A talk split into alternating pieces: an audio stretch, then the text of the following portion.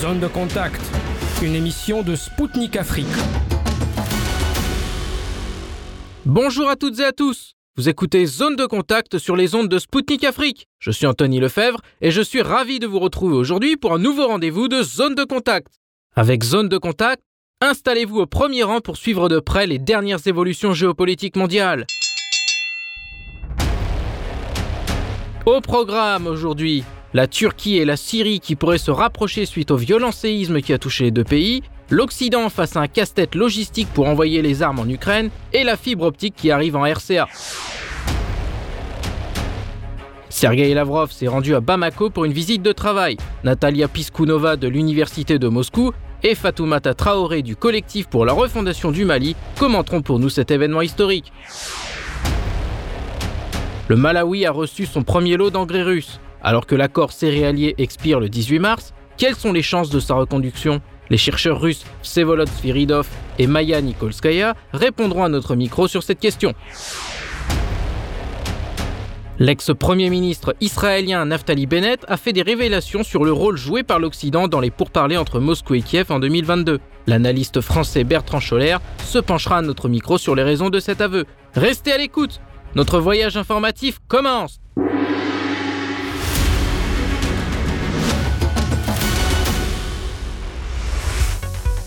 On démarre notre revue d'actu par la Turquie et la Syrie. Les deux pays ont été touchés par une série de séismes violents. Plus de 11 200 victimes sont déjà connues, mais la recherche des corps se poursuit. Cette catastrophe naturelle pourrait entraîner des conséquences géopolitiques dans la région. Les deux pays s'opposaient auparavant à cause du conflit qui frappe la Syrie depuis une décennie. Du côté des Syriens, on accusait les Turcs d'agression, de financement et d'entraînement des rebelles, ainsi que de la volonté d'annexer les régions du nord de cette république arabe tandis que du côté des Turcs, on reprochait à Damas de menacer la sécurité de la République avec l'arrivée de millions de réfugiés. Toutefois, cet événement tragique pourrait bien rapprocher les deux pays. La Russie et l'Iran qui ont permis à Assad de rester en place ont poussé la Turquie à se résigner. L'an passé, Erdogan a commencé à parler d'une éventuelle rencontre avec Assad et celle-ci pourrait avoir lieu avant les élections turques qui auront lieu en mai prochain. Une réconciliation de ces dirigeants serait extrêmement importante pour leur pays, mais elle changerait également la situation dans toute la région et la Russie peut y contribuer. Elle entretient de bonnes relations avec la Syrie depuis les années 60, tout comme la Turquie, qui, bien que membre de l'OTAN, a refusé d'adopter les sanctions occidentales contre elle. Mieux, Ankara s'est placé comme médiateur de premier ordre dans le conflit ukrainien. Pour rappel, c'est à Istanbul qu'un accord sur le blé a été signé en juillet dernier. On continue avec l'Allemagne qui a approuvé l'envoi de 178 tanks Léopard en Ukraine. Toutefois, Derrière cette livraison se cache un casse-tête logistique.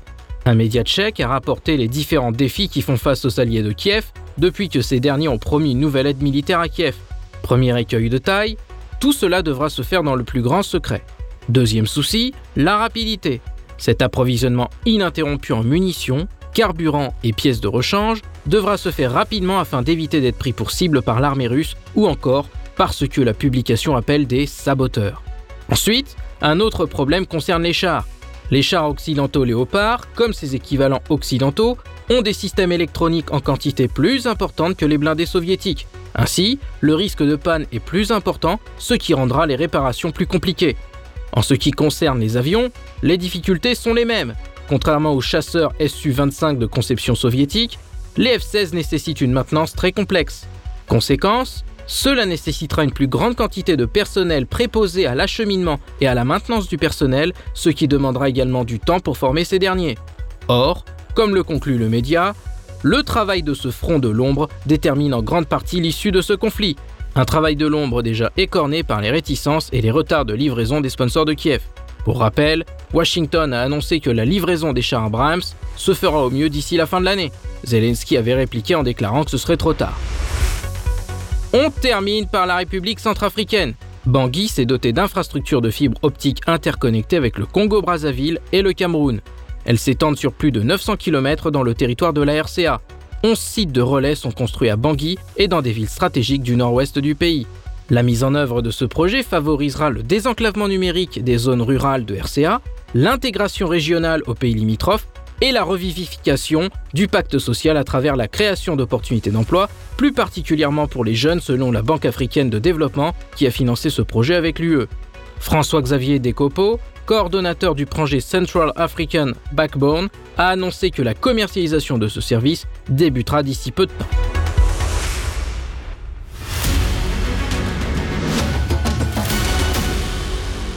Chers auditeurs, vous écoutez Zone de contact sur Spoutnik Afrique. Je souhaite la bienvenue à celles et ceux qui viennent de nous rejoindre. Intéressons-nous sans plus tarder au Mali. La capitale malienne a reçu en grande pompe le ministre des Affaires étrangères russe Sergei Lavrov.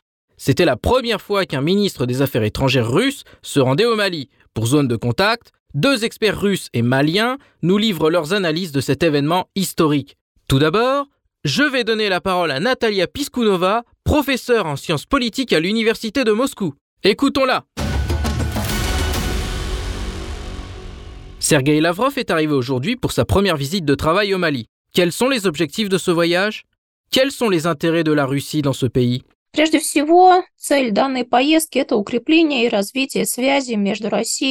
L'objectif est avant tout de renforcer et de développer les liens entre la Russie et le Mali tant sur le plan politique et économique que sur le plan humanitaire. Le Mali, ainsi que d'autres pays d'Afrique de l'Ouest, pourraient devenir un partenaire important en termes d'extraction de ressources et de développement des exportations russes, non seulement vers le Mali et la région ouest africaine, mais aussi vers l'ensemble du continent.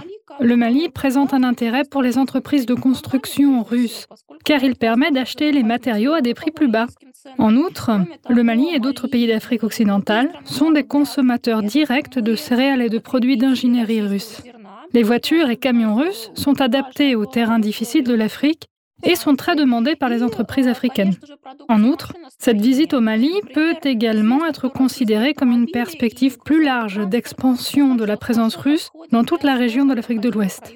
Un point important des accords pourrait également consister à élargir la participation de la Russie à la construction et à accroître la capacité de la route transsaharienne. Cette route permettra un transfert plus rapide de diverses cargaisons de l'Afrique centrale vers les ports d'Afrique de l'Ouest et de l'Est, d'où les navires russes pourront naviguer vers l'Inde et la Chine. En outre, la Russie peut aider à faire face aux crises et aux catastrophes climatiques liées au changement climatique. Il s'agit notamment des sécheresses et des famines. Politiquement, la Russie peut soutenir le Mali et d'autres pays de la région dans la lutte contre les groupes terroristes islamistes. Elle pourrait également renforcer la coopération en matière de fourniture de vaccins russes contre les maladies et virus graves. Lavrov affirme que la Russie continuera à aider le Mali à améliorer la capacité de ses troupes. Quels sont les défis sécuritaires auxquels Bamako est confronté aujourd'hui? Le Mali est un État extrêmement instable, tant sur le plan politique qu'économique. Tout d'abord, il est confronté à la menace d'organisations et de groupes terroristes internationaux, car ce sont le Mali et le Nigeria qui abritent des cellules des groupes interdits, Boko Haram, Al-Qaïda et autres. La lutte contre ces groupes dure depuis plus de dix ans.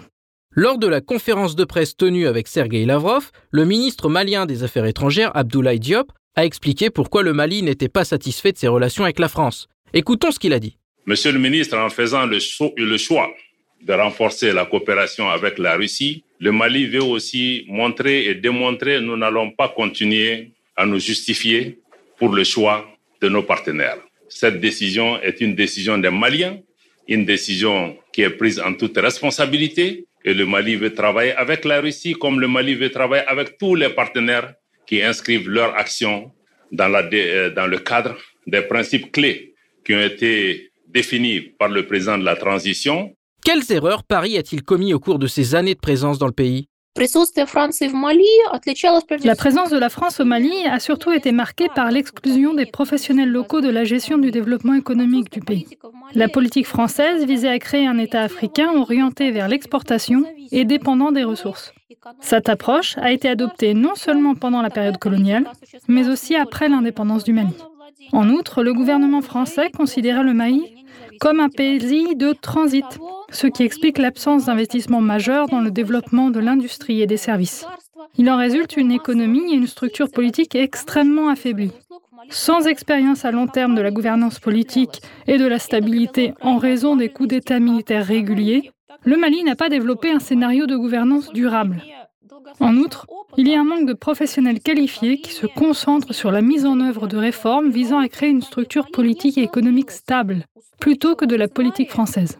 Sergei Lavrov a mentionné Joseph Borrell, le chef de la diplomatie européenne, qui a commenté le voyage du ministre russe. Écoutons un extrait du discours de M. Lavrov lors de la conférence de presse. On vient de m'envoyer euh, encore un de ses commentaires sur notre présence ici. Quand il y a quelques semaines, euh, nous étions dans notre première tournée africaine, il nous a suivis en quelque sorte. Il était en, en République de l'Afrique du Sud et il essayait de euh, saper euh, les possibilités de la coopération paritaire entre la Russie et les pays africains. Donc il disait comme si euh, il ne fallait pas faire confiance. Maintenant, il écrit Lavrov effectue de nouveau une tournée en Afrique. Le Mali, pour eux, c'est un pays facile. Alors je ne sais pas ce que cela veut dire. Mais les autres pays ne sont pas si faciles que ça. Et la Russie fait propager des mensonges partout sur les responsables euh, de ce qui se passe dans le monde.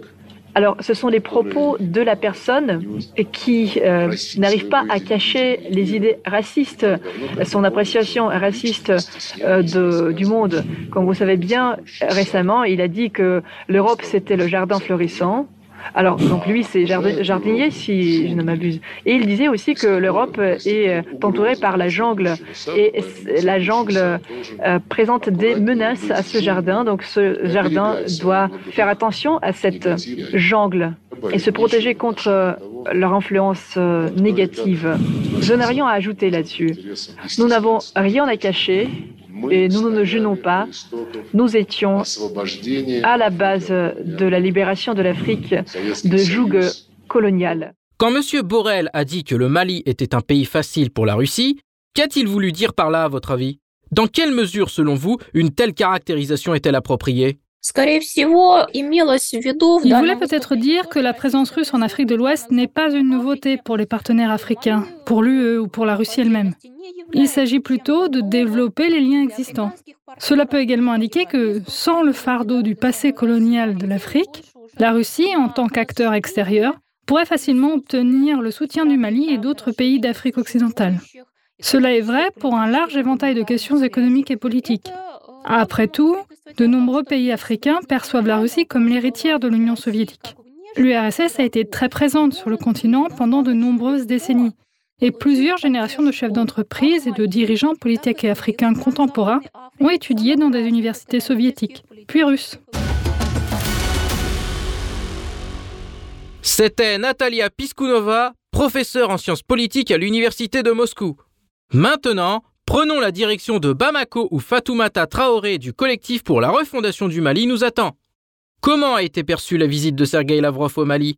Comment Moscou et Bamako peuvent renforcer leurs échanges commerciaux et économiques dans le cadre d'un partenariat gagnant-gagnant? Écoutez notre entretien.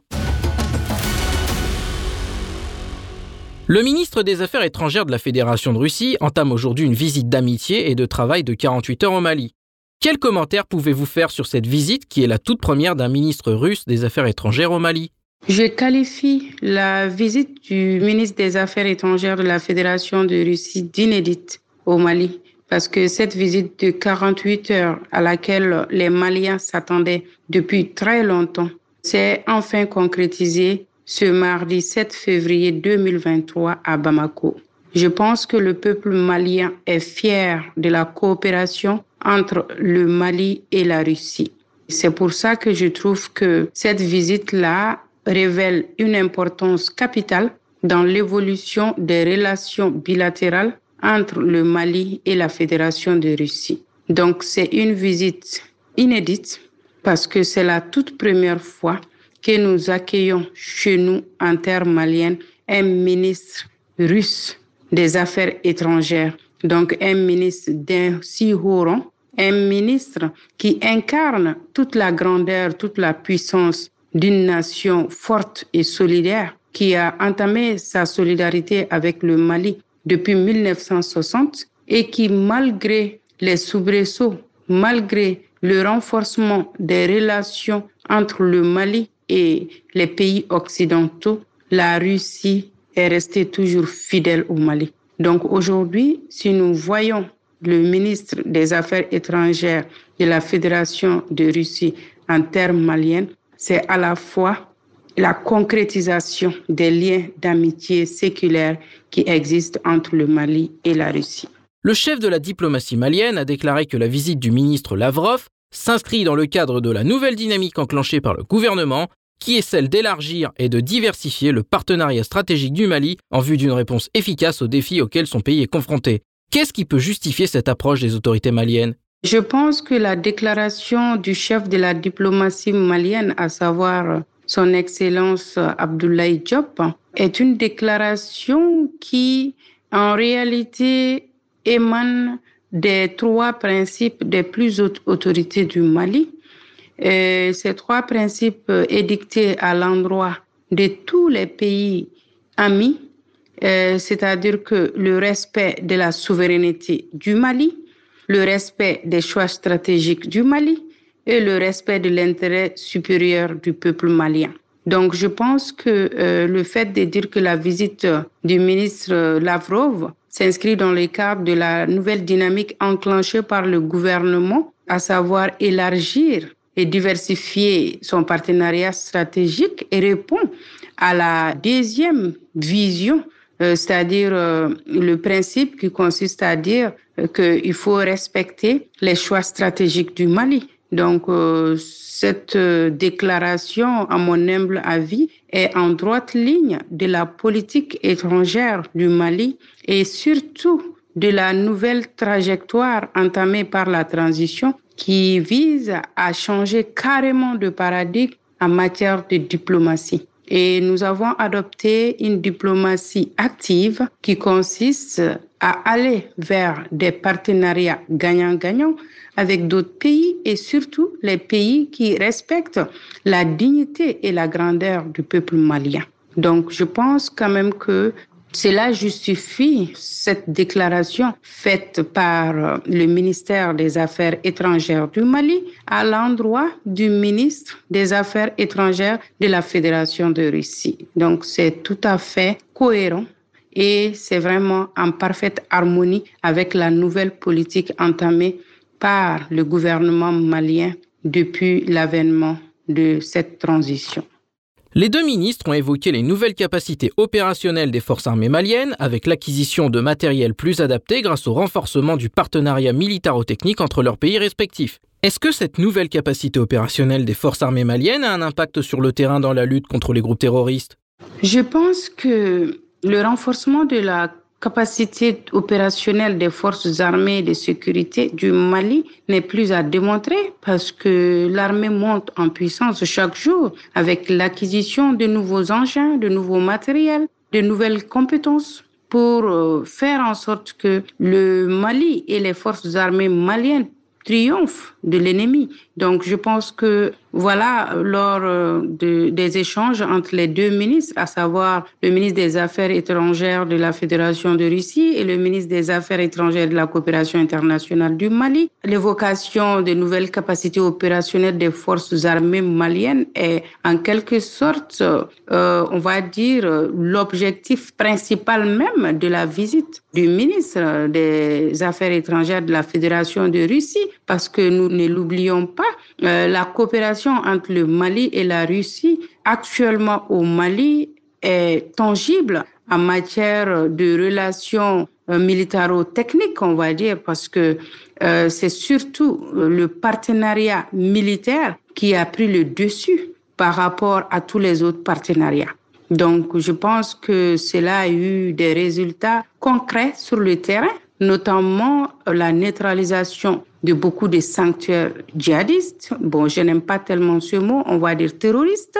La neutralisation même des terroristes, c'est-à-dire euh, le changement même de, de, de, camp de la peur. Avant, c'était nos forces armées qui avaient peur des terroristes, mais aujourd'hui, c'est les forces armées maliennes qui traquent les terroristes. Donc, je pense quand même que quelque part, euh, c'est vraiment, on va dire, euh, les centres d'intérêt entre les deux ministres qui n'ont pas manqué aussi euh, de parler du renforcement de cette capacité opérationnelle déjà sur le terrain et qui a fait d'ailleurs des jaloux, on va le dire. Hein. qui a fait des jaloux, surtout euh, auprès de la vieille coopération avec les pays occidentaux, qui n'arrivaient pas à aider le Mali à sortir de, l'ornière, à sortir euh, de cette insécurité grandissante et on va même dire de cette insécurité résiduelle qui dure depuis plus d'une décennie. Donc grâce à la coopération entre le Mali et la Russie, aujourd'hui, le peuple malien est satisfait des différentes opérations menées partout sur l'ensemble du territoire malien. Les deux diplomates se sont accordés sur l'élargissement du partenariat militaro-technique à d'autres domaines comme l'économie et le commerce.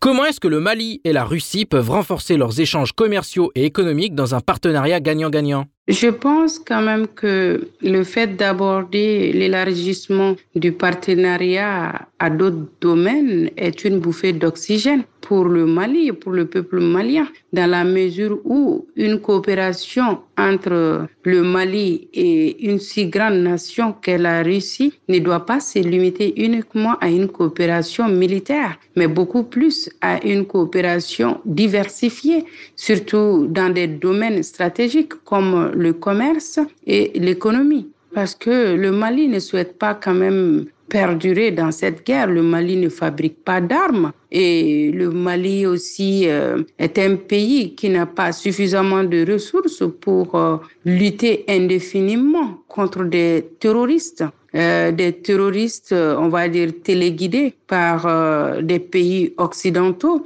qui souhaiteraient mettre la main sur les ressources du Mali. Et c'est surtout le fait aussi que ce partenariat, quelque part euh, difficile à, comprendre par une partie du peuple, dans la mesure où euh, on se dit, euh, est-ce que nous allons uniquement nous limiter à des achats de matériel de guerre et quand est-ce que cette guerre va finir? Donc je pense que le fait de diversifier ce partenariat va encore renforcer la coopération entre le Mali et la Fédération de Russie parce que les échanges commerciaux et sur le plan économique également sont les leviers du développement. Parce que quand on regarde un peu, le Mali quand même euh, importe beaucoup plus qu'il n'exporte. Et s'il y a un partenariat gagnant-gagnant en matière de commerce international, surtout avec la mise en place, euh, on va dire, euh, d'unités industrielles qui permettraient de faire des échanges entre le Mali et d'autres pays dans la sous-région et dans le monde entier. Donc euh, cela va éventuellement aider le Mali à sortir du sous-développement. Par rapport également aux questions économiques, on peut éventuellement parler du domaine de l'agriculture, par exemple, où si on voit que euh, nous arrivons à exploiter les 2 millions d'hectares que nous avons, par exemple, à l'Office des Niger, plus d'autres zones arables du pays, cela va booster l'économie malienne dans la mesure où ça va créer des multitudes, des milliers d'emplois, des millions d'emplois qui permettront aussi à la population de vivre dignement en terre malienne. Et cela va réduire fortement le nombre de personnes émigrées, mais en même temps va créer de la valeur ajoutée au Mali et va stabiliser l'économie nationale et permettre au Mali éventuellement d'avoir euh, sa propre monnaie et de, pouvoir exporter ses produits au-delà du coton, du bétail et puis euh, de l'or. Donc je pense quand même que euh, ce renforcement-là est indispensable pour un partenariat gagnant-gagnant entre le Mali et la Russie. Et ce qui est sûr, la Russie aussi a besoin du Mali, en tout cas par rapport à certains domaines, notamment euh, l'extraction des ressources minérales, en termes de technologie, en termes aussi euh, de valeur ajoutée qui pourrait émaner d'un tel partenariat. Et je sais que la Russie aussi a besoin euh, du Mali dans d'autres domaines, dans les relations bilatérales en matière diplomatique par rapport à son soutien et avec le Mali, tous les soutiens que le peuple africain pourrait éventuellement suivre, en tout cas les traces du Mali pour, pour soutenir la Russie. Et je pense que cette relation deviendra gagnant-gagnant quand ces deux peuples-là, ces deux nations se donnent la main pour euh, un partenariat plutôt qui profite euh, à chacune d'entre elles. le ministre Lavrov a évoqué la volonté de son pays à soutenir d'autres pays de la zone sahélienne et aussi du golfe de Guinée dans la lutte contre le terrorisme. La Russie peut-elle être un acteur majeur de la lutte contre le terrorisme dans la sous-région? Je pense que le fait que la Russie soit un acteur majeur de la lutte contre le terrorisme dans la sous-région n'est plus à démontrer. Dans beaucoup de pays, on a vu que la Russie a été quand même la bouffée d'oxygène dans ces pays-là. Il y en a plusieurs, hein, où, partout où les pays africains ont pu se libérer des, on va dire, des terroristes, c'est qu'on a une main visible ou invisible de la Russie derrière. Parce que, voilà, c'est aussi simple que ça. Le terrorisme est nourri par euh, certains pays qui sont déjà connus euh, du monde entier. Donc, eux, ils peuvent plus lutter contre le terrorisme. Même quand ces pays-là viennent pour lutter contre le terrorisme, c'est pour encore jouer au euh, c'est pour allumer le feu et jouer au sapeur-pompier. Donc, la Russie reste quand même un pays crédible dans la lutte contre le terrorisme dans la sous-région et puisqu'elle a aussi démontré cette capacité avec son soutien au, Mali et au peuple malien. Et nous avons grand espoir que voilà la Russie euh, dans les années à venir va occuper une place primordiale dans la lutte contre le terrorisme au Sahel. C'était Fatoumata Traoré, membre du collectif pour la refondation du Mali. Elle a commenté pour nous la visite historique de Sergei Lavrov au Mali, la première d'un ministre russe des Affaires étrangères dans ce pays. De Bamako, M. Lavrov s'est rendu en Mauritanie. La tournée du chef de la diplomatie russe prévoit également une visite au Soudan.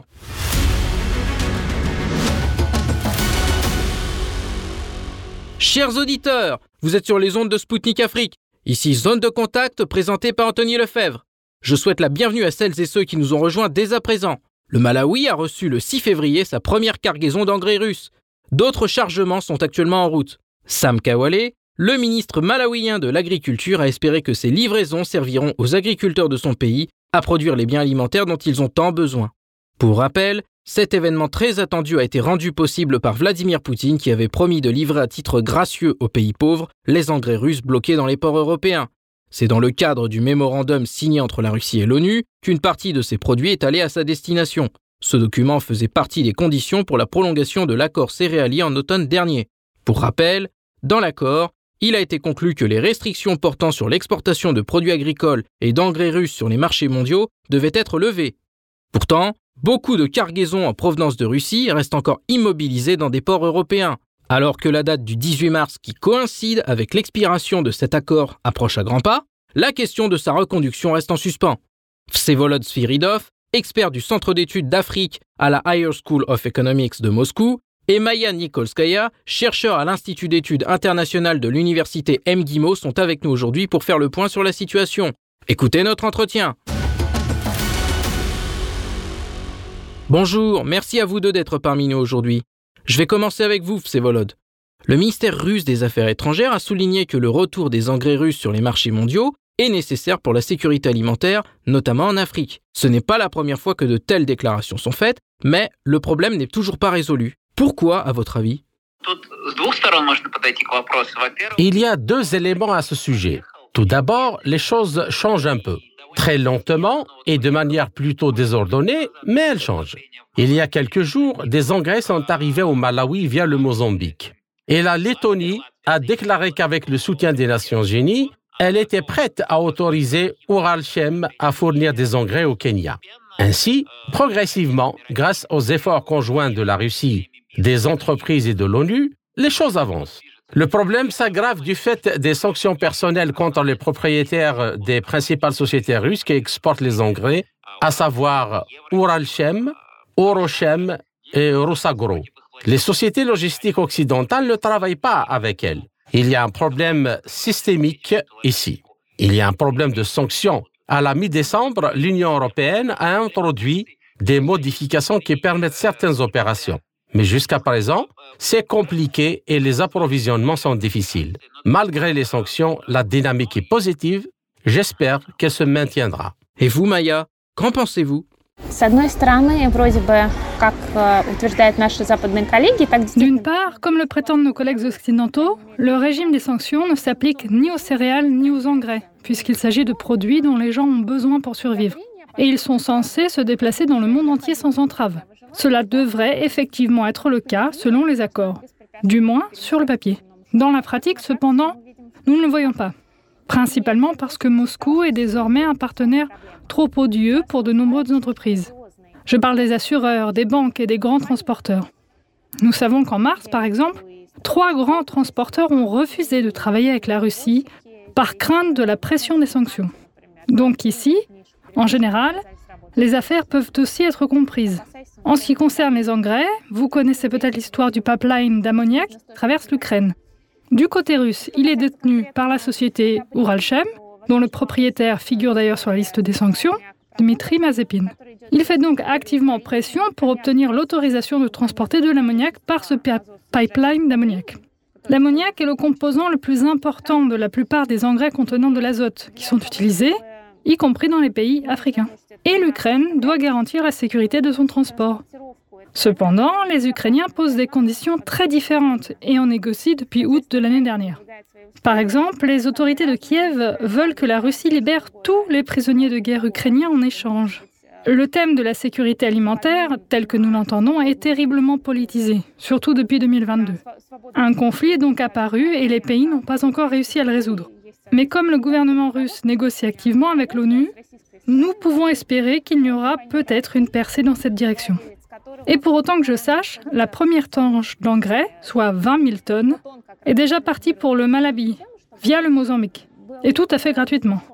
Le Malawi est un petit pays d'Afrique de l'Est qui est enclavé. Il vit des exportations principalement de tabac. Leur économie est très dépendante des exportations de ce produit particulier. Ainsi, pour eux, la livraison d'engrais en temps voulu est pratiquement une question de vie ou de mort. Il en va de même pour de très nombreux autres pays africains. Les statistiques de l'ONU et des experts internationaux relatives à la vulnérabilité des pays africains en termes de fourniture de blé depuis le début de l'opération militaire spéciale russe montrent que plus de la moitié des dix pays les plus concernés sont des pays africains. Ce sont l'Égypte, le Soudan, la République démocratique du Congo, le Sénégal et la Tanzanie. Et de manière générale, il est possible que si la situation évolue comme elle le fait actuellement, ce scénario nous conduise à un Africain sur cinq souffrant de sous-alimentation d'ici un an ou deux. Il ne s'agit pas simplement de ne pas avoir assez à manger, mais plutôt de connaître une grave pénurie alimentaire, terme utilisé par les Nations Unies. Il s'agit donc de savoir de quoi nous sommes menacés si nous ne prolongeons pas l'accord sur les céréales.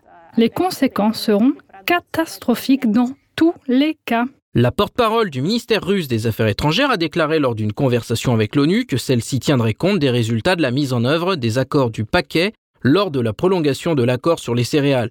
Pensez-vous qu'il sera prolongé?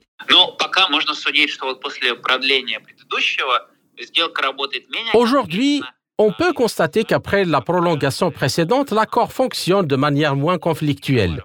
Les approvisionnements se poursuivent. Les Africains, qui sont les principaux destinataires des denrées alimentaires, ne le critiquent pas. Il leur convient. Et la Russie organisera en juillet de cette année le sommet Russie-Afrique. À l'approche de ce sommet, je pense que la partie russe tentera d'éviter toute démarche afin de ne pas compliquer les relations avec les Africains. Je pense que l'accord sera prorogé et pour longtemps. Plus encore, nous pouvons nous attendre à l'extension des produits qu'il concerne. Le chef d'Oralchem a récemment rencontré Poutine. Il a suggéré d'inclure la reprise des livraisons d'ammoniac par le pipeline Togliatti-Odessa. Et les Ukrainiens suggèrent d'étendre l'accord alimentaire à l'acier. On va donc dans cette direction. C'est-à-dire que la nomenclature sera plus large, peut-être. Petit à petit, les partis s'acclimate et la Russie sera intéressée à faire sortir certaines catégories de ses exportations des sanctions sous l'égide de l'ONU, sous l'égide de l'aide aux Africains. Je pense que nous devrions nous attendre à quelque chose comme ça.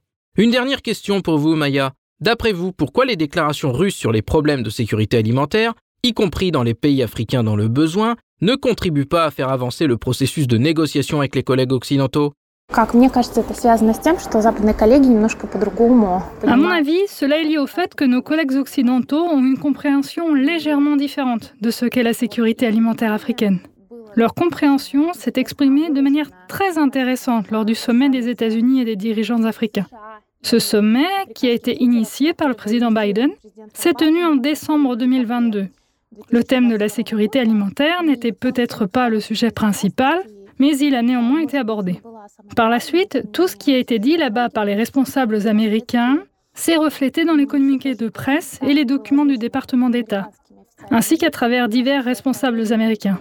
Et cette idée, ou plutôt le leitmotiv, est que l'Afrique doit diversifier ses fournisseurs, ses partenaires avec lesquels elle travaille, spécifiquement sur les céréales et les engrais.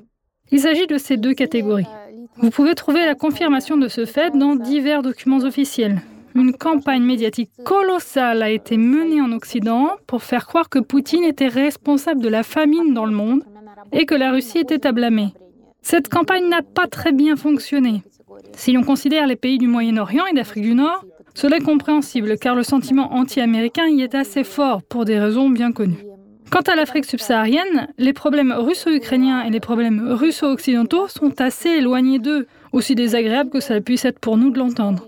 Cette campagne médiatique n'ayant pas donné les résultats escomptés, il a été décidé de prendre une autre voie et de pousser l'Afrique à chercher de nouveaux partenaires sur les marchés mondiaux des céréales et des engrais.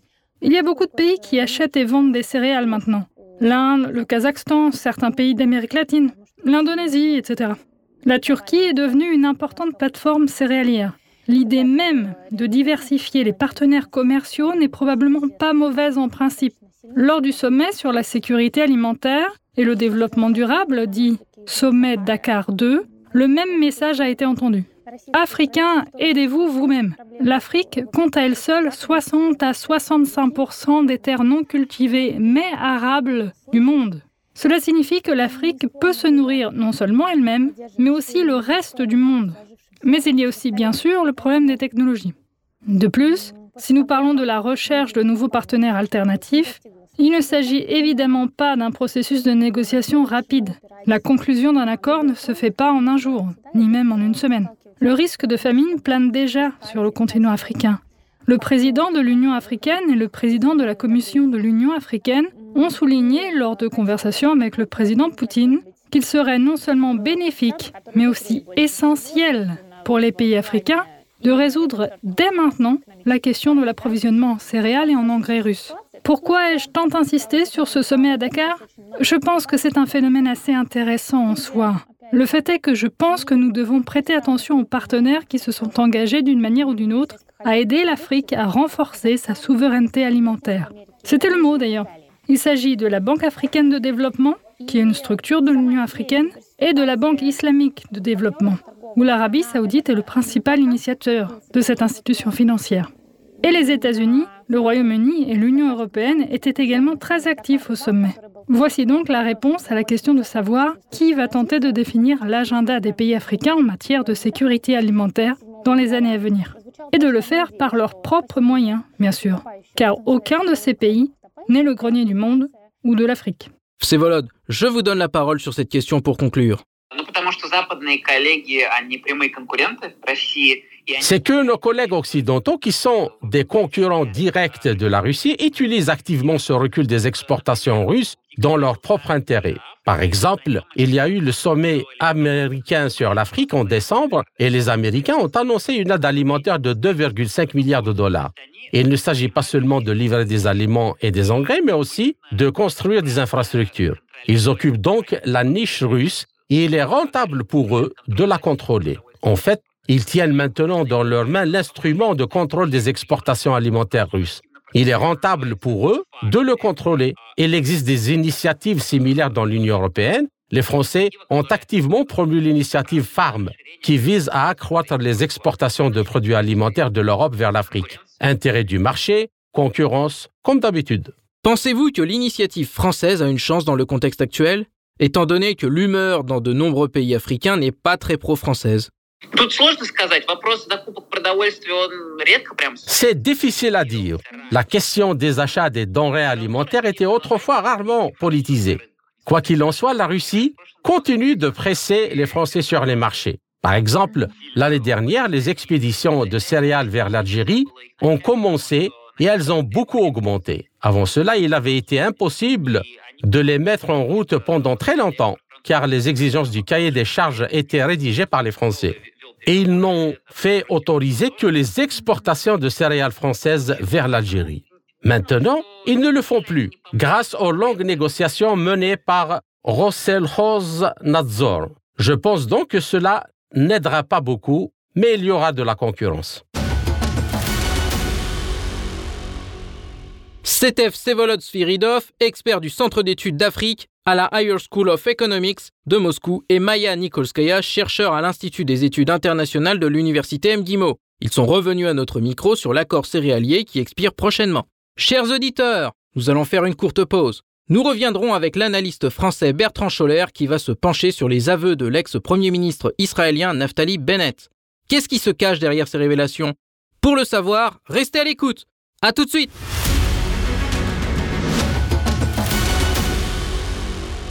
De retour sur Spoutnik Afrique. Vous écoutez Zone de contact présentée par Anthony Lefebvre. Je souhaite la bienvenue à celles et ceux qui nous ont rejoints dès à présent. L'ex-premier ministre israélien Naftali Bennett a avoué lors d'une interview qu'Israël avait au début de l'opération spéciale russe joué le rôle d'intermédiaire entre les parties impliquées dans le conflit. Il a confié que les négociations bien entamées entre Moscou et Kiev avaient été rompues par l'Occident et qu'il avait obtenu la promesse de la part de Vladimir Poutine que Volodymyr Zelensky ne serait pas tué.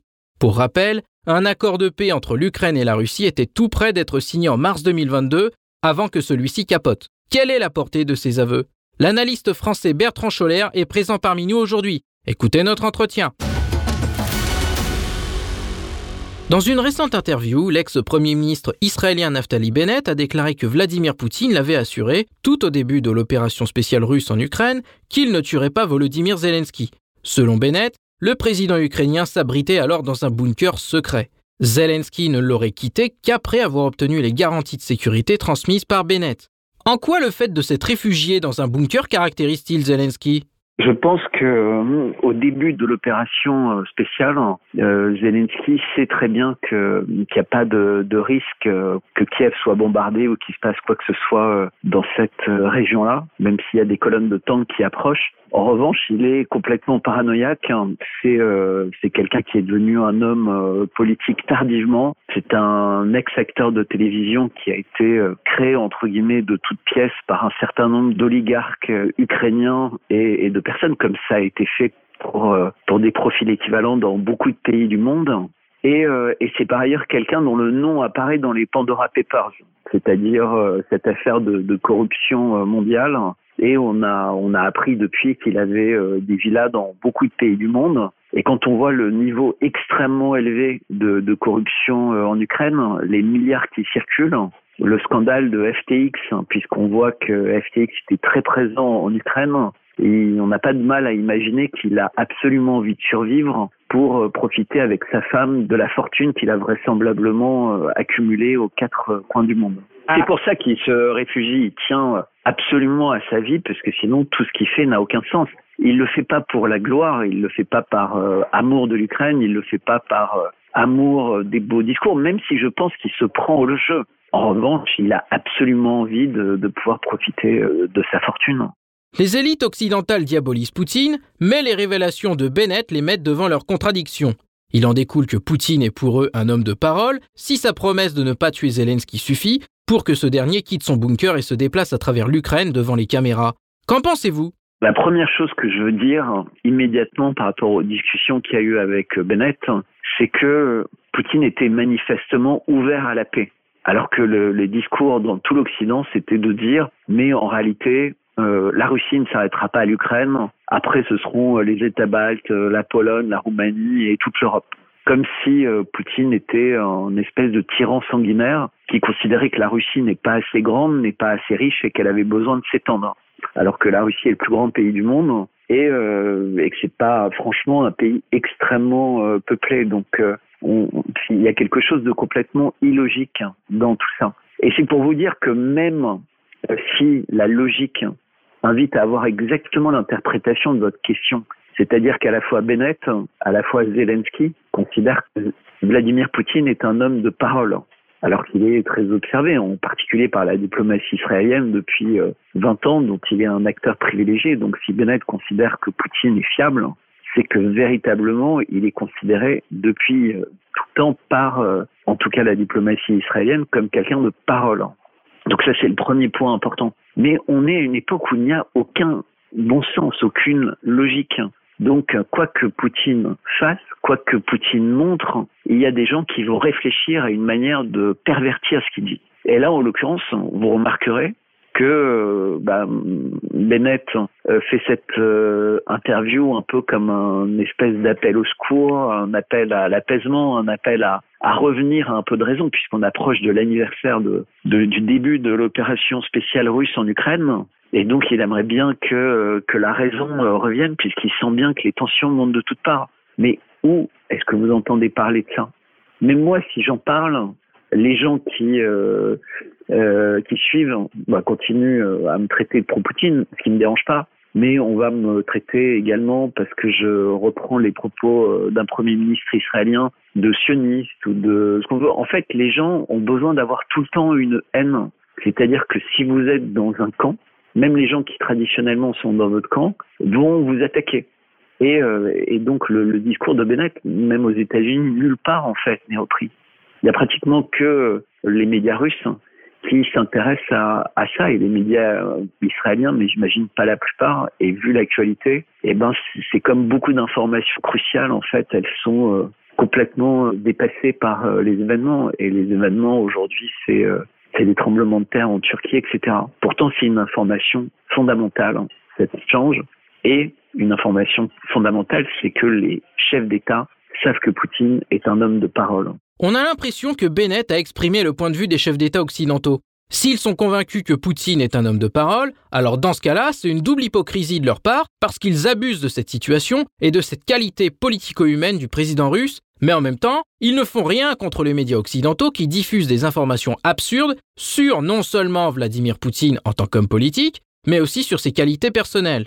Je pense que c'est pas qu'ils ne font rien, je pense qu'ils attisent au contraire euh, la haine de Vladimir Poutine, la haine de la Russie. Vous savez, les journalistes, malheureusement, euh, dans les médias français, sont devenus relativement paresseux et euh, on leur remet des éléments de langage. Donc, c'est des, des, sociétés qui sont spécialisées, qui leur disent ce qu'il faut dire. Où on a découvert récemment que le président français invitait des éditorialistes très importants et qui font la pluie et le beau temps dans les médias parisiens pour leur dire les indiscrétions et un peu euh, la mélodie qu'il va falloir euh, jouer euh, dans les journaux. Donc il y a une mélodie qui est à, l'encontre de Poutine, et peu importe que, cette mélodie soit chaotique avec le réel, ça n'a aucune importance. Ce qui est important, c'est que ce soit répété des milliers de fois, leur mélodie est évidemment très différente de la réalité. Points. Mais rappelez-vous, pour les accords de Minsk, hein, les chefs d'État qui ont signé ont eu le cynisme de dire qu'en fait, ils n'avaient pas signé les accords de Minsk, ils avaient signé le fait d'essayer d'endormir l'ours russe, entre guillemets, pour pouvoir se préparer à faire une guerre. Et je pense qu'ils croyaient sincèrement qu'après quelques années, ils allaient pouvoir mettre la Russie, euh, comme ils l'ont annoncé au, début de l'opération euh, spéciale, euh, sur les genoux économiquement et, et vaincus militairement. On, on, voit que c'est pas ce qui se passe. Hein. Euh, et il y a toujours cet oubli qu'une grande puissance nucléaire ne peut pas perdre une guerre. Et donc tout ça me paraît absurde, complètement absurde, mais comme c'est répété, c'est répété dans les médias importants, les gens croient à toutes ces bêtises. Ils, ils, répètent sans cesse que Vladimir Poutine est un menteur et quand on leur demande quand il a menti, ils disent tout le temps, tout le temps, mais ils sont incapables de donner le moindre exemple. Et vous, vous démontrez par euh, la logique qu'effectivement les propos de Bennett et l'attitude de Zelensky montrent que les gens qui le critiquent le plus, pas, pas Bennett, hein, mais Zelensky, en fait, ont une totale confiance dans sa parole. Donc, il est un homme de confiance. Donc, les gens savent que s'il dit blanc, c'est blanc. S'il dit noir, c'est noir.